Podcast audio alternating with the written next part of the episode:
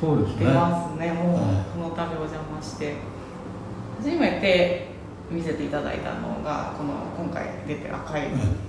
品で私が2014年の時にあの、まあ、前の職場でえ初めて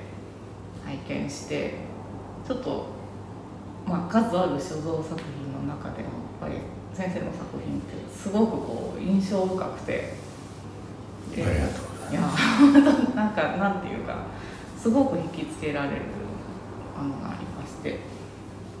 でちょうどそうこうお話ししてた時に御殿のご案内をあの、ね、あのいただいて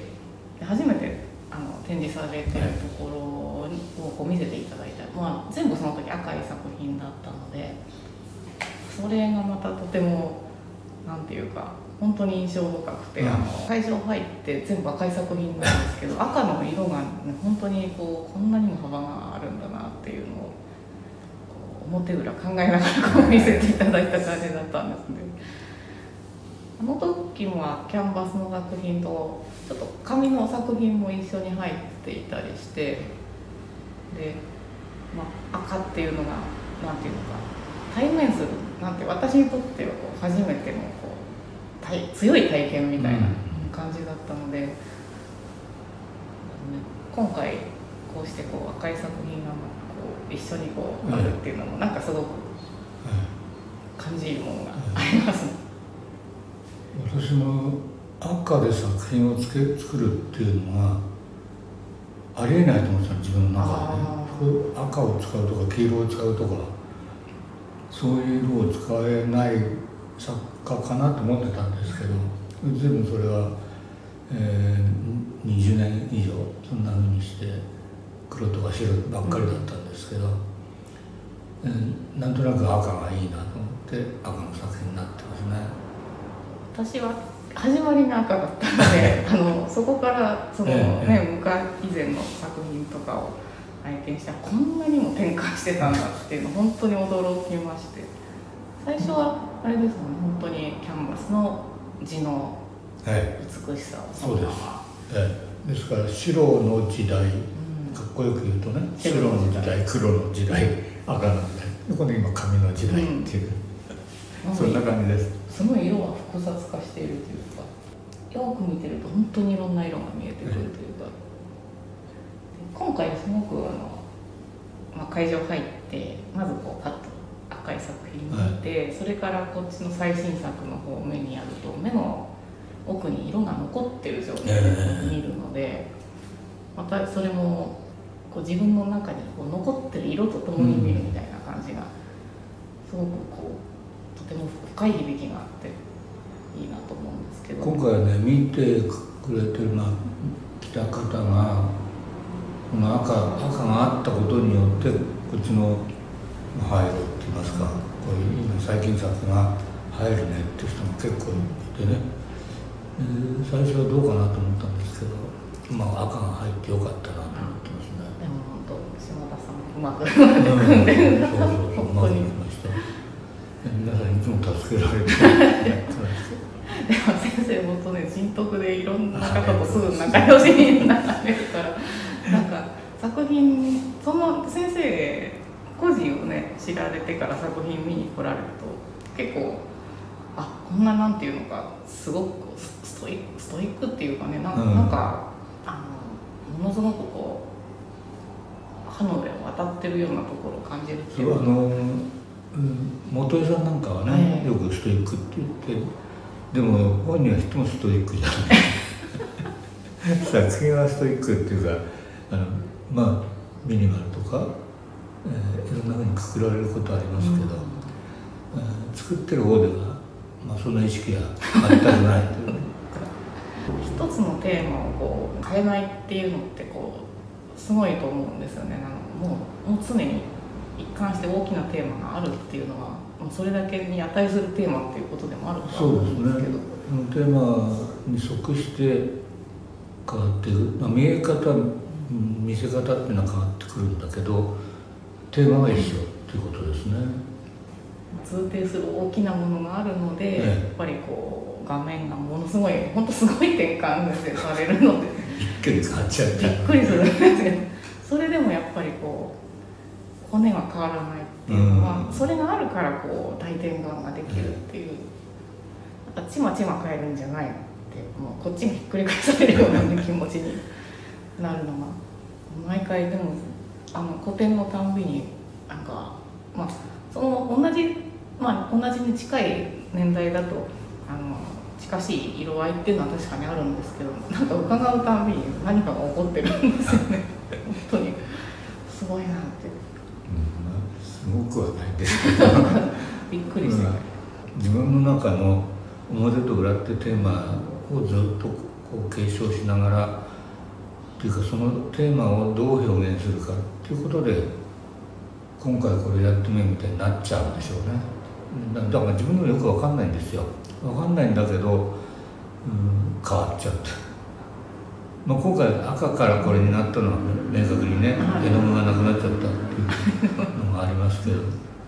絵の具がないっていうのはこのあのわ私の作っておいた絵の具がないっていうんじゃなくて、えーまあ、メーカーの方で廃盤になっちゃったってことなんですけどね。そういう物理的な事情っていうのもなんか一つこうそうですね。で例えばキャンバスもなくなっちゃったとかあそういうこともあるかもしれませんね。ありますけど今。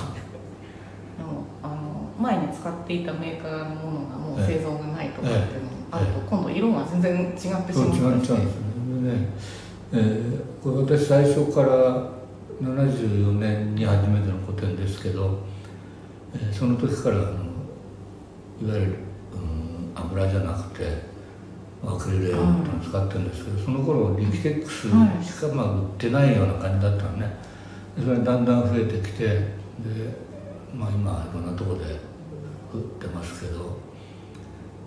そういうのも変わってきてそうするとまあ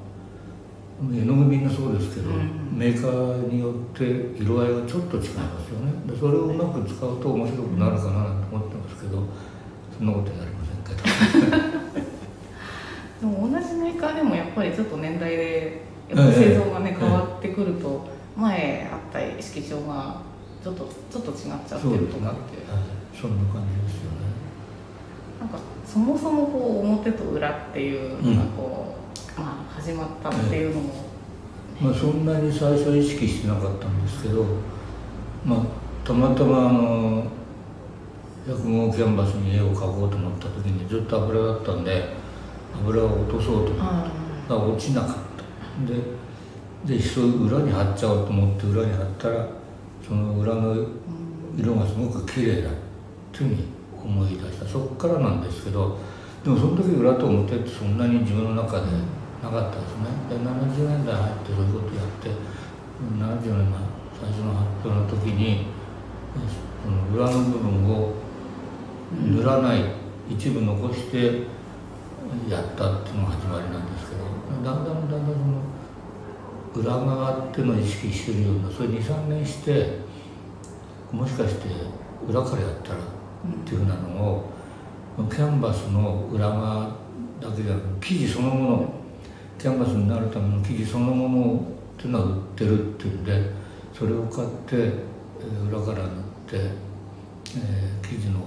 目に染み出てくるみたいな仕事をしましたけど、まあ、それがあの、なんで私にとって裏と表を意識する最初だと思うんですよね。でそれまでは一応裏とか表とか考えてたんだけど、そんなに意識してなかったっていうか、まあ、たまたま綺麗だなと思うぐらいだったんですけど、まあ、ある時、うんあの例えば新聞だってこう裏と表っていう裏と表はないんだけど今自分が目にしてるところが表で目にしてないところが裏だとする次のページにめくった時に今見てたところは裏になっちゃうっていう、で今まで裏だったのが表になる。でそういうのをちょっと意識してそれで裏と表って面白いなと思ったんですよ。どこで境界になるのか。例えば新聞のような紙だとその厚さが多少あるからそのヘリまで入れていけば裏と表の境界なんてないんじゃないかと思った、まあ、それでで裏からだけやって色を塗る面塗った面を見せないっていう、まあ、絵画としてはおかしいようなことを始めたんですよね。いわゆる、まあ、書いた面を見せないわけだから裏側だけ見せてるわけもうそんなことでかなり裏と表っていうのはね、自分の中で確立できそれが78年ぐらいだと思うんですけどね4年から始まってそんなに意識してないのが完璧に確立したのが78年で、その4年間ぐらいで、えー、模索しながらあこれ裏と表でいいんだそこから、まあ、裏と表ばっかり始まったってことですね。2021年にうちであの吉祥寺美術館で展示をさせていただくにあたって何度も何度もお邪魔して昔の作品を見せていただいていてで70年代の作品だと割とこう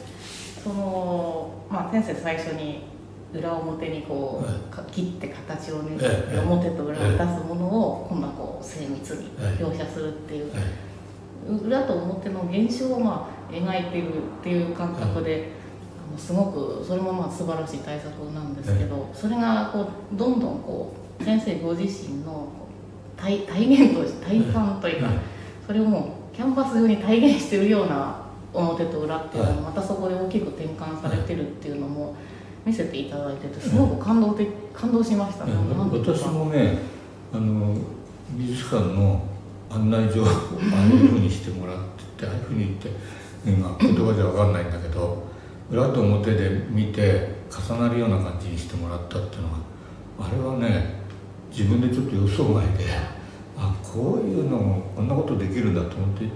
改めてその裏と表の凄さみたいな自分でやっていながら感じたんです。その時のデザイナーの森山さんもやっぱりあの作品、まあ、見に来てくださって、まあ、表裏って普段考えるようで考えてないというか、意識をせず表裏って言うんですけど、実際こうあのよくよく考えると分からなくなってくる。自分がどっちにいるのかっていうのを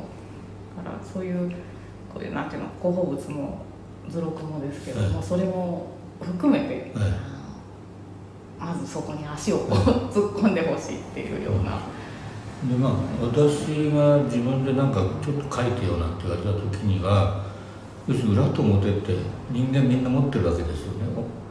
まあ、本音と建前とかっていう言い方もありますけどじゃあその裏だけで生きれるか表だけで生きる生きられるかってそうもいかないそれはある程度うまくこう組み合わせながら使い分けながら皆さん生きていくわけで。自分も含めてそうですけどそういうふうにいくと表と裏ってすごいテーマだなって自分は思っちゃったんですけどね、まあそこにはまっちゃったからずっとやってますけど、まあ、結局は人に帰結するそういう感じではやってますね。なんかあのそうですねすごくこう先生人としてあるっていうことがすごくちゃん過去に終わりというか。まあ、すぐいろんな方と仲良くなれるのもそういうところなのかもしれないですけど なんかあの画面をこう、まあ、ずっとねあの見せていただいてて自分がこうどっちを見てるのかっていうのは、あのやっぱりこう、本当に目の表なのか裏なのかっていうのも分からなくなってくるのも、あのそこでもう一回自分のこう立つ立つ位置といいますかねそういうのを改めて掴み直させられるというかそういうところがやっぱり他の作品にないというか、うん、方とまたちょっと違うところっていうまあその思いつきでやってるだけじゃなくて、うん、すごく大きなテーマがあるんで、はい、そのテーマを常に意識しながらやってるからあの見え方はさっきも見え方は変わってもテーマは変わらないんでまあ自分の中ではある程度しっかり書けてるかなっていうふうに思ってるんですけどね、まあ、そういうところは皆さん見てどういうふうに思われる？ただ一応絵なんで多少見栄えのいいようにっていうのは考えてやってます。うまく言えないんだけどいいですねっていうその、うん、結構ちょあの、まあ、展覧会美術館でやった時はちょうどコロナの、ね、時期で、あの時期短くはなってしまったんですけど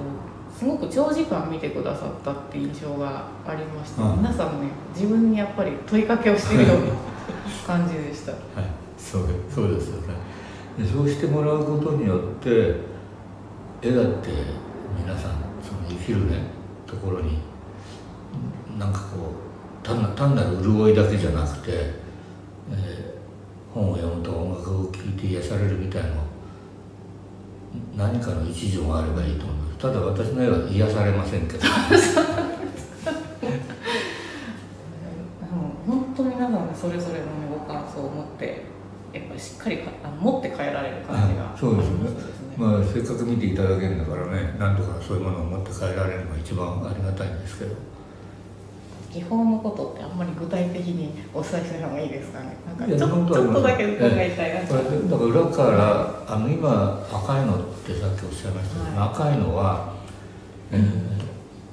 うんなんていうキャンバスのやっぱりキャンバスになるための生地、は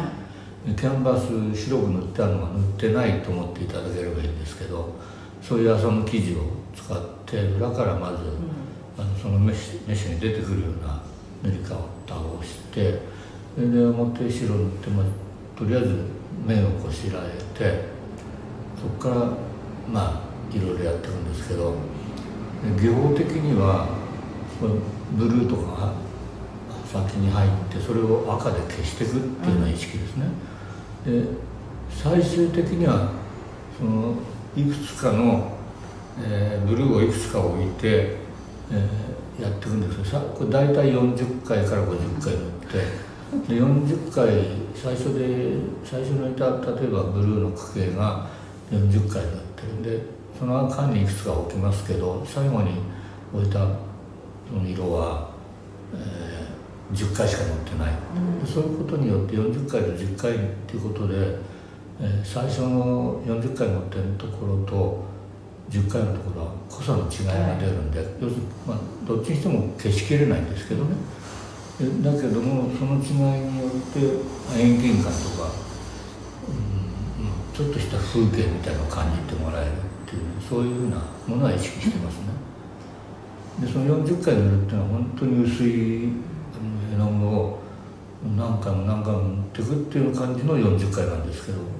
最初はあのなピンクだか赤だか分かんないような色になってるんですよね。で30回目ぐらいからこういう赤になってきて。ただ40回って言いますけど実際何回って測ったことはないんですけど。4050回ってことなんですよね、それとあとはやあの塗ってるうちにこれじゃ見えすぎちゃってるなとか、はい、こうななるべく見えない方がいい。っていうのは何か探してほしいわけですよ。こうその中からね私の絵の中からでそれはむしろ赤の裏側ってことで考えてもらえたらありがたいなと。赤で全部隠していっちゃう。で、ね、実際この赤は、えー、3色混ぜてこの赤を作ってます、はい、で、まあ、少しオレンジっぽいのも入ってるんですけど、具体的な名前がちょっと出てこないんですけど。そういうまあ大きな例えば普通に一般に言うレッドとかクリムゾンとかっていうのを主体にした中になんとかっていうのが入って とかじゃないけどそういうのが入って3色で作ってる色なんですよね。でそれは、えー、私は自分で言うとおかしいんだけどこの赤は決して下品じゃないなと思ってるんです。はい、で変に血の色とかって言いますけどそういうものを連想させるような赤ではなくてむしろ温かみのある赤だなって思ってる。皆さんはどう思うか分かんないんですけどそういうことでこの赤をやってますね。今先生おっしゃってすごく思い出したのが初めて伺った古典で、赤い絵がこう古典会場にバーってあっても、圧迫感というか威圧感は全然なかった。から、ええ、そそれも驚いたんです。そういうことかもしれないんですけど、はい、でこれ赤は最初に2001年に銀座の画廊で発表したんですけどその時全部赤でもっと120号とか100号2枚合わせて、まあ、ほとんど大きいのばっかりだったんですね。それでそこ見る人が割と座って一回りして帰るっていうような人がみんなあの真ん中に座ったりしてね、はい、で5分10分って見て「ああそうか」みたいして帰って帰ってくれたんでね。あ分かってもらえたかなと思って。一瞬赤しか見えないって作品なんで皆さん絵がないなんて人がいてその前から大転換での赤だったのでそうですね。驚かれたでしょうね。ででその前は黒でその前は白で、えーある展覧会で白から黒になった時にそういうのってグループ展の時に私はあの転換した時にそのグループ展を使うっていうのでそこでちょっと皆さんの評価っていうか顔色を見ようかなと思ってやるんですけど。でたまたまあのオルベインのアクリルアクリルアートアクリルアクリルアートっていうのがあってそれを目黒の美術館でやった時に初めてやああのああの白から黒に変わってである評論家が「お前の絵がない」っていうようなことをね言ってえ どうどこにあるの?」って言って。で黒いのって黒いのちょっとなんか力強いいい仕事があったけどそれだよなって話をしたことがあります、ね、それが元江さんなんですけあ前の印象でえ思ってた。どもうずっとそれで来ると思ってたんですよね。まさか急に急激なそうそう、こんこれ変わっちゃうとは思ってなかったんですよね。で、私もそのもう変えたいとか変えようかなとかってあんまりそういうふうに思わないでいるとだんだん自分の中でかあ変えちゃおうってなるんだよね。でみんなにこうそろそろ変えなくちゃとかっていうことを言わ言わないから急だと思うんです一応自分の中では そろそろみたいなのがあるんですけど。でこの赤からはその物理的な理由ですけど矢野がないという物理的な理由ですけどでたまたまそうやって変わっちゃうっていうんで突然に変わってるようですけど突然でもないんだけど。はい、もちろんね準備期間っていうのは、でだからそうやってあの変わっちゃった時に皆さん分からない。これ谷の作品がどこにあるんだねみたいな。でもそこで変に様子見ながら帰ってくんじゃないっていうのがねまた、ええ。あの私はすごくあのそこも素晴らしいと思ったんでなんかやっぱりまあ軸がもちろんその表と裏で、えあの本当に大きな取材があるからこそのことではあると思うんですけど、そこがもう気持ちがいいくらいこうね変わるっていうのが 今回の紙のあの一緒に手であのええ手にされてる紙の作品に映られた時もびっくりしたんですけど、のまああまり言いたくないんですけどある程度年取ってますから皆さんその赤い作品で終わると思ってる人がかなりいましてこの赤い作品を8085までもし生きてればやってくんだろうなと思ってた人がかなり大勢いてまさか紙の仕事になるとは思わなかったっていう人が、ね、何人もいましたけど実際に言われましたけ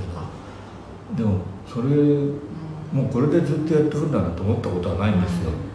今もそうですけどこの紙の仕事でずっとやってこうなんて思わないしもし生きてやれるんならいろいろ変わっちゃうと思いますけどね自分の中で。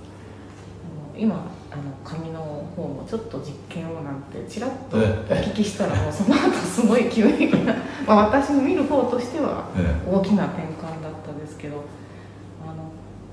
キャンバスからまあ紙に大きく変わられると、えちょっと支持体が変わるのはすごく一番大きなことだったと思うんです、え。紙とこうキャンバス使われてて今紙で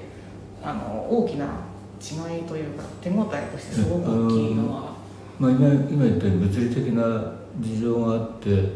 赤が使えない。ちょっとキャンバスじゃなく何かしようかなと思った時に、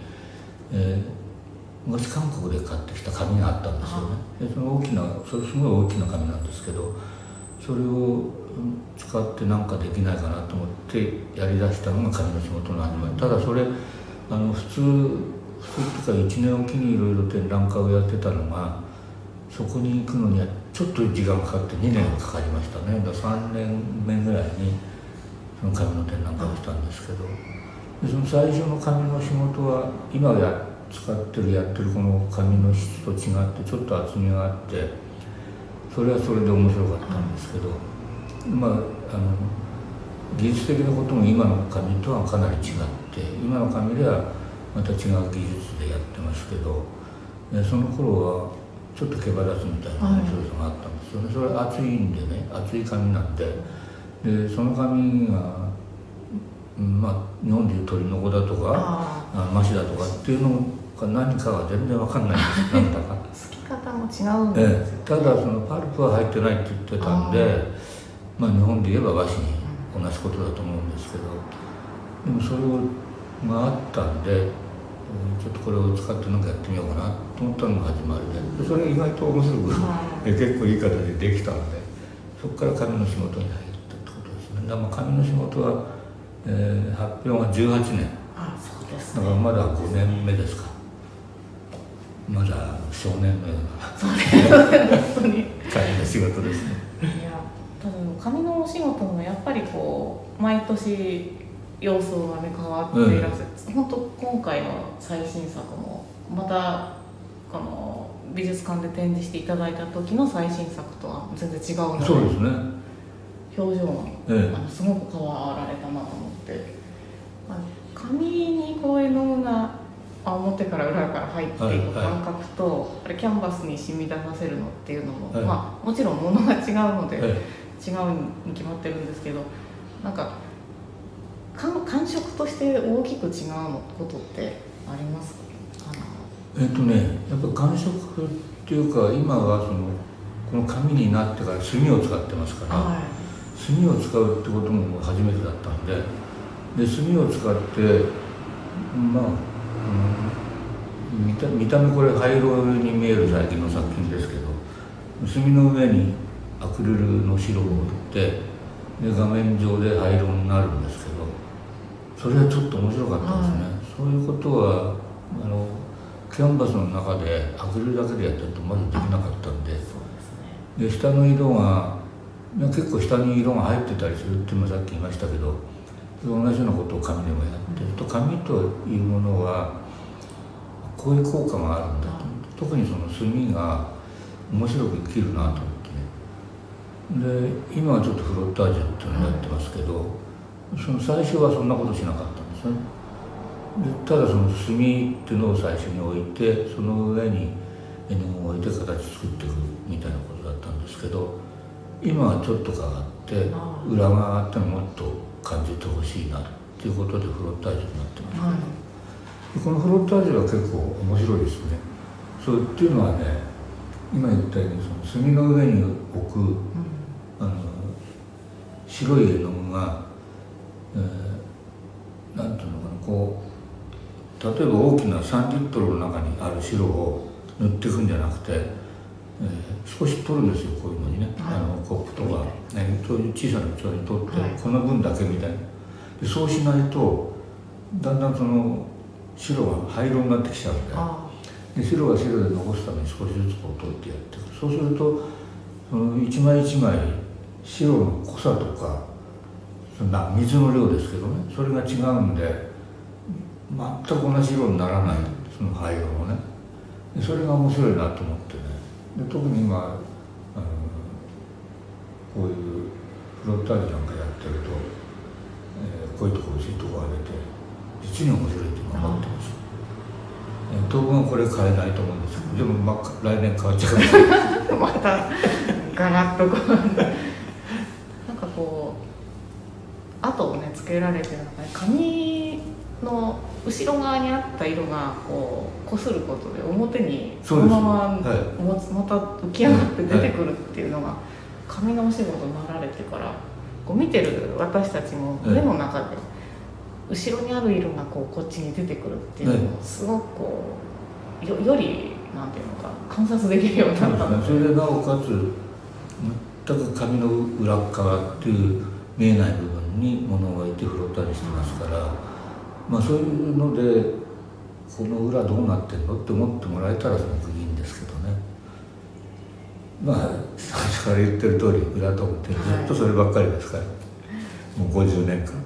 いやでもそれだけ本当に大きなテーマを。そうテーマは大きいですよね。でもねそれに迎える向かうこう強さをねずっと持っているということはやっぱりすごく覚悟のいることだと思うので。いやだから、うんいつも言ってます。怠け者。とかいろんなこと考えないで一つのことをやっていくしかないという。そうやってなんかご謙遜されますけどあのそう一つの大きなテーマまず見出すっていうこともですけどずっえと立ち向かうっていうのは非え、常にあとその例えばキャンバスの場合に半分しか塗ってないとかっていう仕事をしてたんですけど、これもあの半分っていうのはキャンバスの色がすごく地色がねはい繊維の色が綺麗だなと思ってそういうことをやりましたけど紙では今のところそういうことはできないんですよね。で紙の色はまあいろんな色はあるでしょうけどいわゆる普通に言う紙はみんな白か、まあ、鳥の子がちょっと、茶あの黄色くなってますけどみんなそんなもんなんで、えー今のところそれができない。なまあでも裏から塗ってっていうのがいろいろあるからこれは今後課題でやってみようかなと思ってますけどねお聞きいただくだけだとなかなかこうきっと聞いててワクワクするかもしれませんけど。分かんないかもしれませんね実際にやっね見ていただくと本当に、あのあこういうことかというのをそ皆さんそれぞれの体感もそれまでの生きてきた経験の中でその表裏っていそうですね見てくださるかでそれがすごくあの作家としては面白くて作家冥利に尽きるというか皆さんのまあその今まで生きてきた経験のどっかがこう重なる。その重なった時に例えば何とか見たいとか、えー海見たいとか、うん。そういう山見たいとかっていうそういうのってすごく面白いなと思うんですよね。でそういう見方でいいからそうやって見てほしいんですけどそのうちあこいつはこういうことを言いたいんだってのが分かってくれればいいんですけどね、まあ、最初からちょっとね 分かりにくい。それはあの、えー例えばさ先ほど言いました本を読む音楽を聴くそういうのとまあ同等レベルで絵を読んでほしいというか聞いてほしいみたいなのがあって、えーなるべく一瞬見ただけでなんだか分かんないっていうようなことにしたいなと思うことがあるんでね。そういうことをやってます。ですからじっくり見てもらって、うんまあ、要するに見ることは信じることっていうのはねすごくもう当たり前に、えー、東洋でも西洋でも言われてますけどそこをちょっと変えて見ても信じない、うん。見ても信じないでもう一つ奥を見てみようみたいな意識を持って見てもらうと一番ありがたいんですよね。なんかこう何々見たいっていう最初は見立てで入る方もいると思うんですけど、だんだんそれで収まらないえ。ところで、やっぱりその何かななんていうか簡単に育ってたものをちょっと一回手放してあの本来の自分の足でこう立つっていうことをあうまいことおっしゃるね。できるですね。まあでもそういう本当体験もできるえ作品だなと思って。そうしていただけるとなんかありがたいんですけど。まあ一般的に何これになっちゃうだけなんで、ね、なるべくそうじゃなくいきたいなと思うんですけど。ただ分からなくしてるっていうのは今言ったらあるんで、あえてそうしてますね。今後またこうやまた今こう見せていただいているのええ。が来年どうなってますですね。それ来年だったらね。本当に。本当でも楽しみだなと思ってますます書いていただかないと。あありがとうござい。ます。いやいや。本当にまだまだ転換の途上ではい。きっといらっしゃるはずなので、もちろん満足はしてませんけど。はい。でも本当にたくさんの方にぜひ体験してほしいうんですね。そうです。今回ねいつもと違ってすごく作品できたんですよ。あもういつもと違って。これがね不思議でいつもあの、えーまあさっきもさっき言ったように怠け者だしいい加減さがあるんでどうしても遅くなっちゃう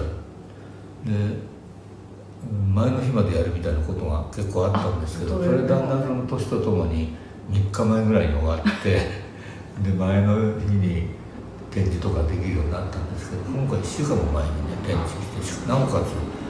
あの余るほどできたって。いう。もうそれまで貯めてこられたのが、ええまあそれもそうなんですけど。ね出されななんかでも。っていうのはね、えーちょっと面白いんですよ自分がやってて。あこの作品をやっててあこんな。のできるで例えばこの縦位置をいくつもやったんですけど、はい。今まであんまり縦位置をやらなかった。そね。その縦位置がやっていくうちに結構面白い。あこんなことできるって思ってね、まあ、見え方は皆さん一緒だと思うんですけど横をやって縦をやってって結構面白い。のがこうこうこれまでいくんだこんなになるんだって思うとできちゃうあでも来年はもっともっと増えるかもしれませんねじゃあねそうやでもあの確かに連結の作品は縦の画面でも連結して、まあ、横長にするっていうのがこれまでは終わりでしたけど、全体にだいたい横長、まあ、これあのキャンバスもそうですけど M サイズっていうのが多いんで、はい、F よりも M 少しこう横長のサイズでやってますよね、はいで紙ももちろんそうなんですけどそれがあんまりその縦って発想がなかったんですけど今回この紙では随分縦ができて、はでその縦も自分では面白いなと思ってまあそうするともう本当に作っていくことが今までなかったんですよ。面白いって思って。なかったですなか今まであの締め切りに追われるみたいなところがあったんですけどい、よりでも紙ってやっぱりこうメモありますからね、ええ。それにどういうふうに縦に使うかでもまたいや果てしないですねやろうと思うと。であそういうあの今までやったことがないようなことを結構やれてるんで、うんまあ、そう面白いっていうとおかしいんだけど本当に自分にとっては、えーいろんな形ができるんで、まあ、やってみたいなっていうのがどんどんね出てきてそう面白さが出てきましたね。紙を探索している感じですね、ええ。どんどん奥に。今のこの紙になるまでだっていろいろねやって試して、まあ重野さんにも協力してもらいながらこの新マシっていう紙を使うようになりましたけど。これはあの、うん、紙の質っていうのもそうだし薄さ？紙の薄さこれが今ちょうどいいですね。あでこれ以上厚いと本当フロッタージュはできない。あで、まあ、うんと薄いとフロッターした時に破れちゃう、はい。ちょうどいいサイズあのあ厚さですねこれ。腰が強すぎちゃうと今度ねあの裏に入っていく、ええええ。ええ鳥の子なんかだとやっぱりかなり違う感じになりますね、また紙ももしかして変わっていくかあもしれ変わってくる可能性もありますねで一応これに行くまでキャンバス一つみたいだったのが、うん、紙の質がどうなんていうようになって、そういう名前的なことが言えるようになってで いつもあの若い人に「この紙は何?」とか聞きながら、ね、あ教えてもらって「なんとかだなんとかだ」って言いながら、えあの教えてもらった中でやってますけど。あまたでも次期作が楽しみなありがとう。ござはいぜひ書いてね。ね、ぜひはい多くの人に見ていただきたい。いただきたいですね。ありがとうございます